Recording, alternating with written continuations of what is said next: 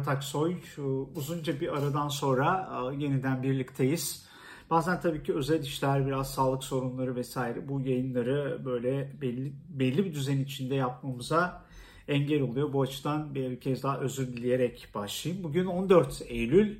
Türkiye gündemi yine her zaman olduğu gibi çok yoğun. E, bazı tartışmalar çok temel tartışmalar. Bazıları ise ne yazık ki aslında e, nasıl diyelim Siyaseten çok fazla bir anlamı yok. Sadece biraz daha hem kafaları karıştırmak hem biraz daha manipüle edilmek için e, kullanılan tartışmalar var. Bugün bunlardan ikisine değinmeye çalışacağız. İlkine kadar gerçek ve Türkiye'yi ilgilendiriyorsa ikincisi de e, o kadar anlamsız. O yüzden belki ikincisine ilkinden çok daha az zaman ayıracağız. E, bir, bir konuşacağımız konu biliyorsunuz Doğu Akdeniz'deki tartışmalar son aylarda diyelim aylarda gerçekten geçtiğimiz Kasım, Kasım ayında yapıldı. Libya ile e, bu e, anlaşma e, oradaki Serraç hükümetiyle fakat son gelinen noktada epey bir değişim oldu son aylarda.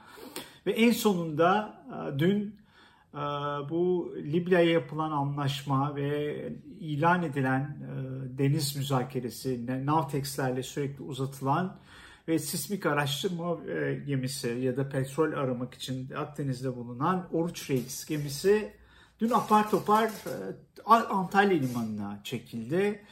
E, Hulusi Akar planlarda bir değişiklik olmadığını söyledi. Dış, Dışişleri Bakanı Çavuşoğlu o da aynı şekilde Türkiye'nin Akdeniz'deki çalışmalarında, projelerinde bir değişiklik olmadığını Oruç Reis'in Antalya'ya gelmesinin bakım ve ikmal olduğunu söyledi. Ama diğer taraftan da şunu da biliyoruz ki e, NATO üzerinden Türkiye ile Yunanistan arasındaki müzakerelerin başlaması nedeniyle e, Oruç Reis'in geri çekildiğini dün aslında bütün ajanslardan okuduk. Ama ilginç olan şuydu, e, sanıyorum 27 Ağustos'ta Cumhurbaşkanı Erdoğan Oruç Reis gemisi için onun asla e, geri dönmeyeceğini, e, uzunca bir süre orada kalacağını açıklamıştı net bir şekilde. Bu açıklama bana bir, e, aynı şunu hatırlattı. Biliyorsunuz Türkiye geçtiğimiz Ekim ayında Suriye'de bir operasyon başlattı. E, Suriye'nin kuzeyinde. E, yine aynı şekilde Cumhurbaşkanı Erdoğan bu operasyonun kısa sürede bitmeyeceğini söylemişti. Fakat bu açıklamasından bir gün sonra Amerika Dışişleri Bakanı e, Türkiye'ye geldi ve operasyon bir gün sonra bitirildi. Burada aslında gördüğümüz hikaye şu, aslında uluslararası ilişkilerde güç, meşru güç her zaman oyunu bozuyor. Ve dolayısıyla da siz Türkiye olarak güçlü olmadığınız için uluslararası ilişkilerde bütün bu sert söylemleriniz bir süre sonra gerçekle karşılaşıyor ve gerçeğin gücü sizin bu söylemlerinizi bir anda tuzla buz ediyor. Dediğimiz gibi 27 Ağustos'ta yapılan açıklamada Cumhurbaşkanı Erdoğan Oruç Reis'in geri dönmeyeceğini, e, Doğu Akdeniz'de geri adım yok, Oruç Reis geri dönmeyecek şeklinde bir açıklaması var Erdoğan'ın. Fakat dün 13 Eylül'de Oruç Reis e, görevlerini durdurarak Akdeniz limanına demir attı. Aradan kaç gün geçmiş? 27, 10, 10 17 gün. 17 gün içinde böyle bir değişim. Diğer taraftan şu var tabii ki bu uluslararası ilişkilerde aslında konu ne olursa olsun, ister Suriye'de olsun, ister Türkiye'nin Rusya ile ilişkileri olsun, ister Doğu Akdeniz'deki e, bu ülkeler arasındaki anlaşmazlıklarda olursun, isterse Türkiye Yunanistan arasındaki ilişkilerde olsun. Bazen haklı olduğunuz noktalarda bile ki Türkiye Doğu Akdeniz'deki bu tartışmalarda hukuken haklı olduğu noktalar var. Ama iktidarın siyasetin izlediği yol, siyasi hat o kadar hatalı ki bu haklılıklarını dünyaya anlatmak için yeterli siyasi meşruiyete sahip değil. Çünkü ben hep şunu söylüyorum, dış politika, iç politika ile bir anlamda örtüşük hareket ediyor. Yani birbirlerini besliyorlar. Ve hep şunu yine söylerim, yazdım da Türkiye'nin yarısıyla %50'siyle %60'ıyla kavgalı bir siyasi iktidarın uluslararası ilişkilerde çok fazla güçlü olma şansı yok. Türkiye'nin temel meselesi bu. Çünkü Türkiye Doğu Akdeniz dış politika işte Yunanistan'la savaşı girmeye neredeyse hazır. Ee, yine Erdoğan'ın bu yönde açıklamaları var. Fakat hani bu kadar önemli bir konu hakkında ne meclis, ne muhalefet partileri, ne de sivil toplum kuruluşlarıyla ne, ne bir bilgilendirme, ne bir fikir paylaşımı, ne bir açıklama, ne bir durum değerlendirmesi yapma ihtiyacı duymuyor siyasi iktidar. Bu kadar hani neredeyse savaşa gireceğiz Yunanistan'la. Her gün yeni deniz açıklamaları, deniz protokolleri açıklamaları yapılıyor. Fakat muhalefet partisinin bu konuda ne düşündüğü ya da mecliste bu konuyu kapalı oturumla tartışmak gibi bir fikir yok. Ve hep ben şunu söylüyorum yani dış politikada bu açıdan baktığımız zaman uzunca bir süredir neredeyse rasyonel bir ortak akıl yok.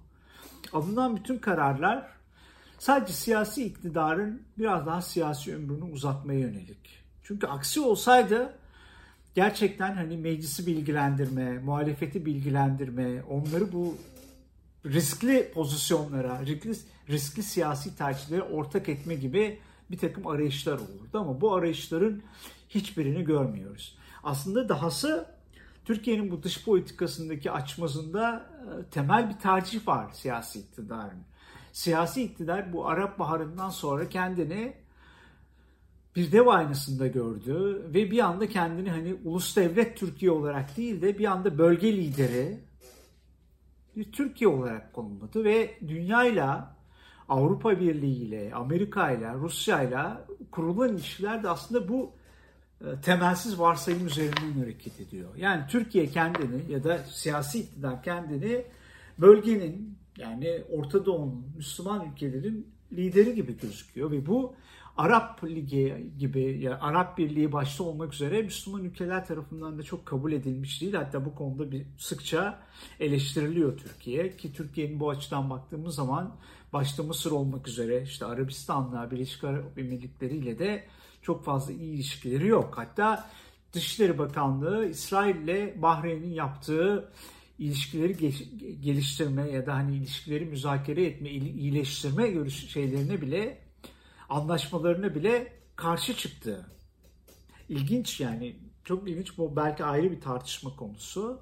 Aynı şekilde e, Türkiye Mısır'da yapılan, Mursi'ye yapılan darbeye karşı çıkarken Mali'deki darbeyi destekledi. Şimdi baktığınız zaman her açıdan böyle bir uçtan bir uca gidip gelen ama temel şeyi asla böyle ulusal çıkarı değil tamamen siyasi iktidarın çıkarına uygun tercihler var.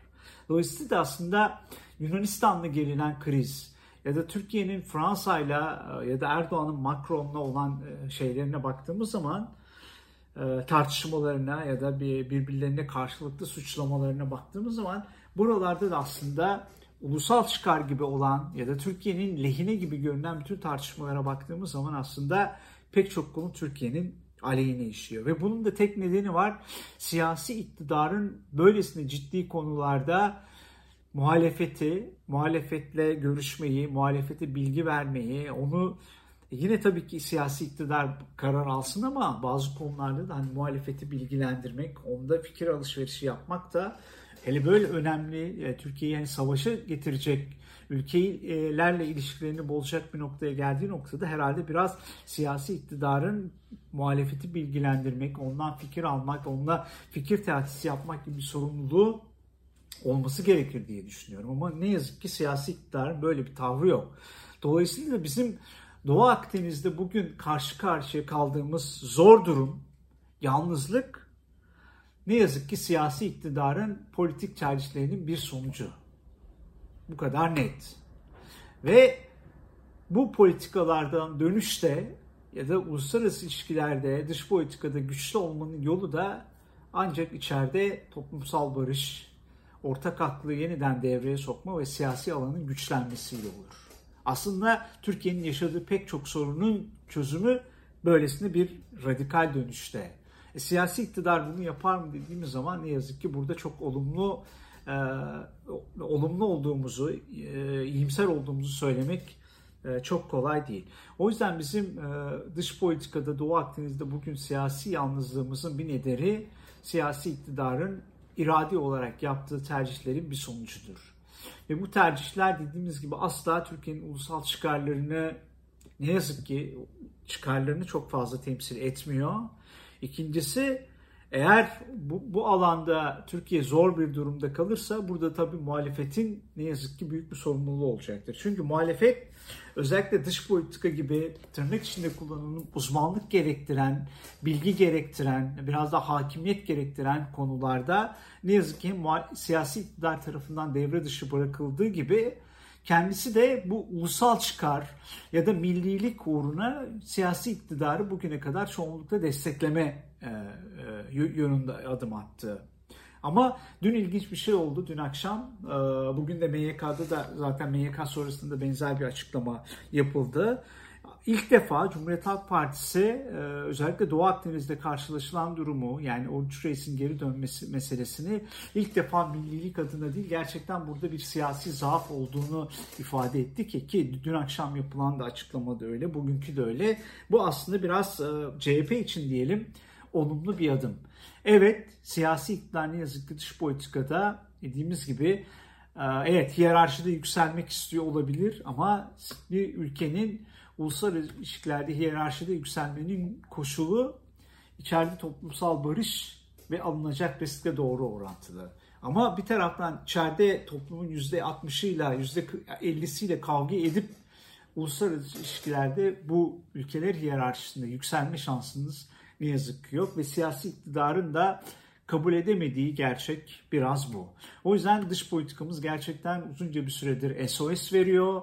Evet e, Sayın İbrahim Kalın'ın dediği gibi hani Suriye özelinde Türkiye'nin evet değerleri savunarak bu yalnızlığı tırnak içinde değerli bir yani değer anlamında ahlaki değerler açısından haklı bir pozisyonu oturtuyor. Ama ne yazık ki aynı değerler içeriye geldiğimiz zaman toplumun farklı kesimlerine geldiği zaman ne yazık ki işlemiyor. Dolayısıyla da bizim dış politikadaki yalnızlığımız çok değerli bir yalnızlık değil.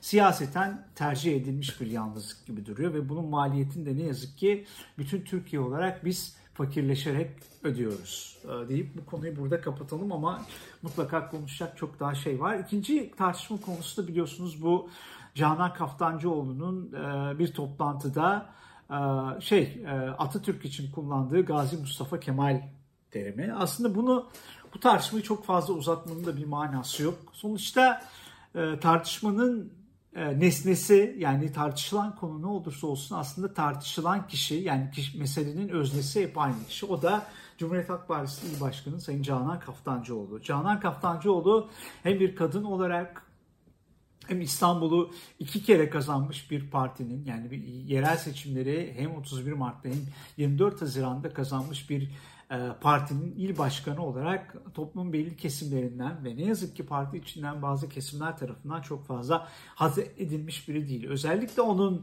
e, Kürt siyasi hareketiyle ve toplumun farklı kesimleriyle kurduğu ilişkiler de çok fazla insanlar hazmedebilmiş değil. Yani özellikle hani kendini solda gören, CHP'nin içinde gören bir takım gruplar. Dolayısıyla da bütün bunlar Canan Kaftancıoğlu'nu e, işte böyle hani Atatürk e, meselesinde ya da Mustafa Kemal meselesinde e, bazı kavramlar seçerek onu yeterince Atatürkçü olmamakla suçluyorlar. Biz işte biz bunları aslında uzunca bir süredir kim kullandı bilmiyorum ama ben Nuray Mert'ten okumuştum 90'larda. Bu gardırop Atatürkçülüğü biliyorsunuz. O zaman da e, böyle bu laik kesim içinde vardı. Başta böyle başörtüsü yasakları konusunda böyle çok radikal tavırlar alıyorlardı bunlar. Ve biz aslında biz o zamanlarda bunların çok bunların temel bir hak, temel insan hakları meselesi olduğunu ve bunun böyle çok fazla siyaseten e, kullanılmasını, yasaklanmasını da çok doğru bulmadığımızı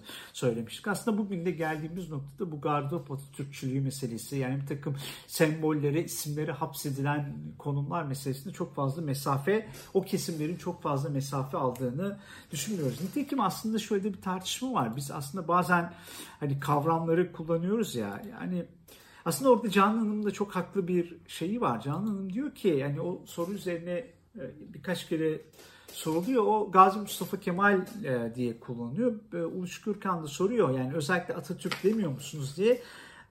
Şey, Canan Kaftancıoğlu da şöyle yıllardır diyor cevabı şu kişilerin isimlerinden söz ederken belirli alışkanlıklarla bunların özel atıflarla kategorize edilmesine karşıyım.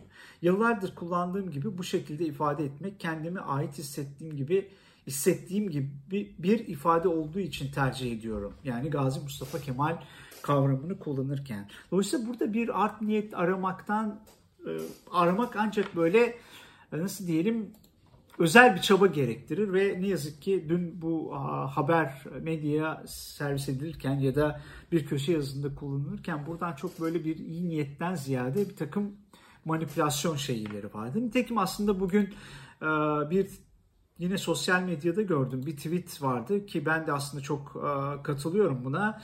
E, Sayın Hayri Kozanoğlu atmış aslında. Hani bu da aslında insanların hayatta baktıkları yerden kavramları nasıl tanımladıkları ile ilgili. Sol kültüre mensup kişiler diyor Hayri Kozanoğlu.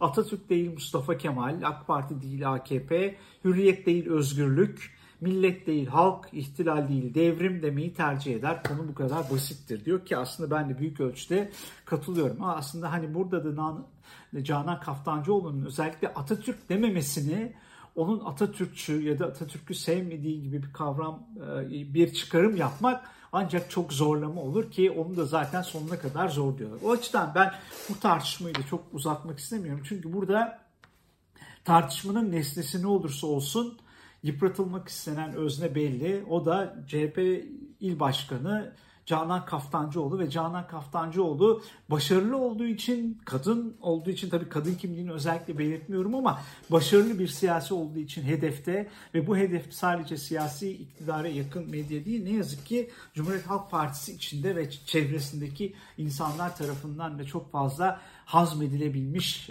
bir kişi olmadığı için bu kadar basit tartışmaların ne yazık ki nesnesi oluyor diyerek bitiriyorum bugünkü yayını. E, tekrar görüşmek dileğiyle. Saygılar.